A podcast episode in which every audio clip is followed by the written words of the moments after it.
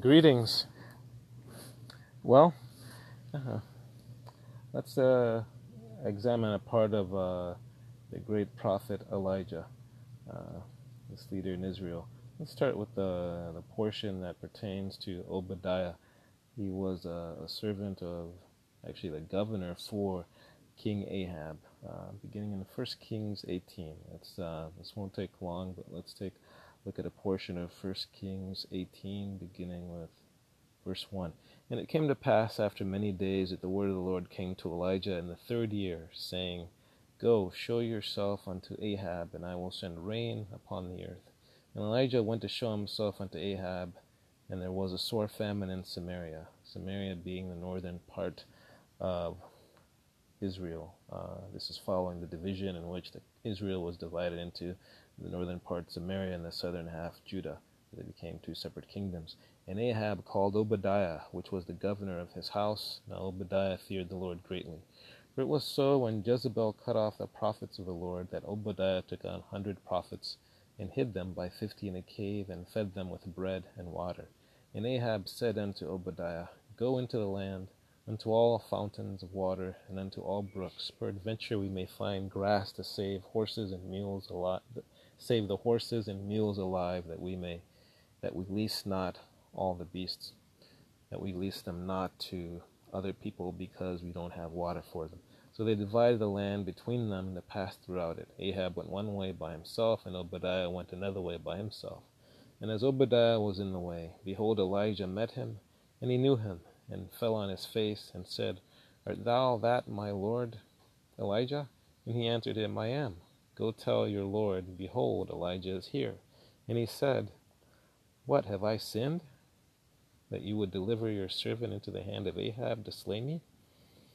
As the Lord lives, there is no nation or kingdom whether the Lord, whether my Lord has not sent me to seek you. And when they said he is not there, he took an oath of the kingdom and nation that they found you not. And now you say, Go tell your Lord, Behold, Elijah is here, and it shall come to pass, as soon as I am gone from you, that the Spirit of the Lord shall carry you whither I know not. And so when I come and tell Ahab, and he cannot find you, he shall slay me, but I, your servant, fear the Lord from my youth. So here we see that uh, Obadiah is a God fearing person, but he, uh, and he also has uh, wisdom and is aware of his circumstance. He's working for the king, but he also knows the Lord, the creator of heaven and earth, is above all.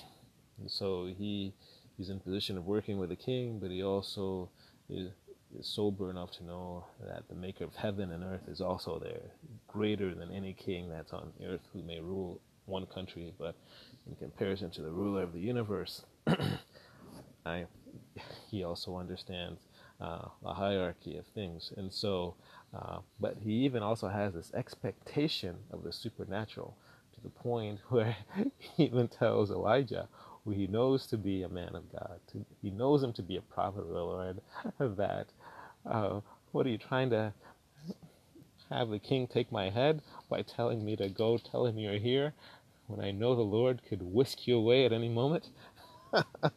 That's even funny. But uh, no matter what position you think you're in, how small you may be, you think you are, uh, none of us know everything. But the one thing we can know for certain is the maker of heaven and earth. And so maintain your relationship, your nearness to the Lord, your faithfulness to Him, and uh, let that supersede everything. But He also would have you to remain wise. And so know that you can do both. Maintain an expectation of the supernatural because you know the creator of heaven and earth. If you don't know Him, take a moment uh, to welcome Him into your life, to ask Him to forgive you of your sins, uh, to forgive you for anything that would separate you from Him place Him above all circumstances in your life. You get to come to Him through the blood of His Son, Jesus Christ. Uh, so, uh, hope you use this appetizer regarding uh, Obadiah, Elijah, and Ahab. Uh, three characters that you see in uh, this one portion of Scripture. Uh, Ahab was a king of Israel. Elijah was a prophet. These details are, are given for our benefit, that you would believe further in the Lord. Be encouraged.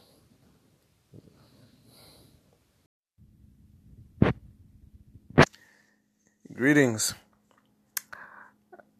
You may have instruments in your life uh, that require priming, whether it's a the pump at your well, uh, your lawnmower, uh, even something that you paint with.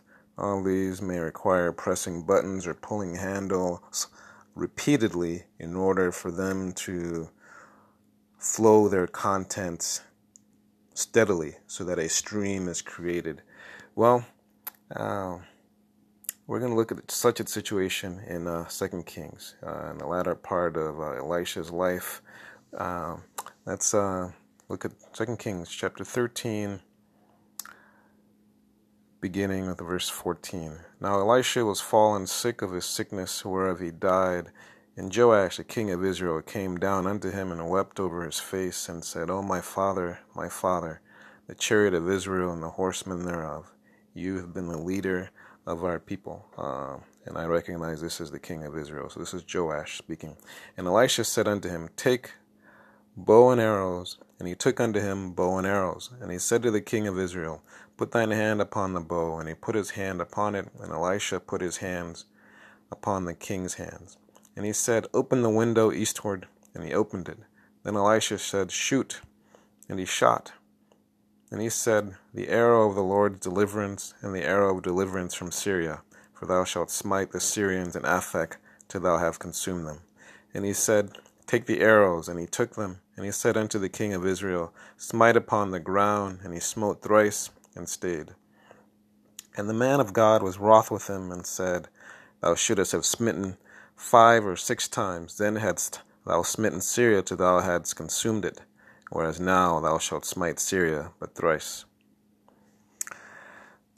Sobering words. Um, the king of Israel, Joash, uh, was given instruction to shoot arrows out of the windows. He did it three times um, in verse uh, 17. And let me repeat verse 17. And he said to open the window eastward, and he opened it. And Elisha said, Shoot. And he shot and said, The arrow of the Lord's deliverance, and the arrow of deliverance from Syria, and thou shalt smite the Syrians in Aphek till thou have consumed them. And so uh, he did follow his instructions. And after following the instructions, Elisha said, The arrows of the Lord's deliverance, and the arrow of deliverance from Syria. And, and so then he told him again, Take the arrows, and he took them, and he said unto the king of Israel, Smite upon the ground. And whereas uh, the last time that he instructed him to shoot, uh, uh, you know, he shot and it was fine, and so he primed him with those first set of instructions, telling you know, telling him uh, to shoot, and he shot. Uh, and after him shooting, uh, maybe he shot once, but as soon as he shot, he told him the arrow of the Lord's deliverance. It's quite a declaration that the Lord is going to deliver you. Uh, so he's priming him there. Great encouraging instruction was given to, to Joash. Um, well, then he follows it up by telling him, verse 18, and he said, Take the arrows, and he took them, and he said unto the king of Israel, Smite upon the ground. He's primed him. So at this point, wow, I've been given the words of deliverance, positive words. This is the man of God telling me this. I should dive all in. So let us remain awake in the moment, in the moment of your deliverance. Remain awake. Do what you have to do to, to stir yourself up to remain awake, you know, in these moments. So, in the moment that you should dive all in when deliverance is given to you, uh, Joash failed to do it. And the man of God was wroth with him and said, Thou shouldest have smitten five or six times. Go in with all, all, all of your tenacity, all of your vigor, all of your zeal. Go in. This is God who you can trust. He's not someone who has hated you before, who has failed you. No, this is a living God who is pure and holy. Go in when you receive clear instruction from Him, when you see it in His Word, where you have not lined up with it, receive that correction with abandon. Leave that junk behind. Pursue the Lord with vigor, with zeal, with everything that is within you. And the man of God was wroth with him and said, Thou shouldst have smitten five or six times, double what you did. Then hadst thou smitten Syria till thou hadst consumed it. Whereas now thou shalt smite Syria but thrice. Hmm. It's kind of scary. Now you only do it three times.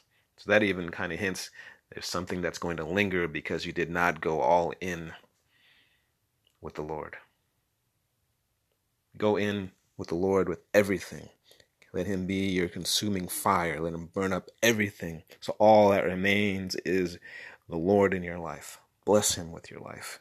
May it be consumed with him. He is a jealous God, but he is worth it because he is pure, he is holy, loving with you with everything, to the point of even giving his own son in order to reconcile you to himself. Go on to perfection. Be encouraged to that end in the name of Jesus.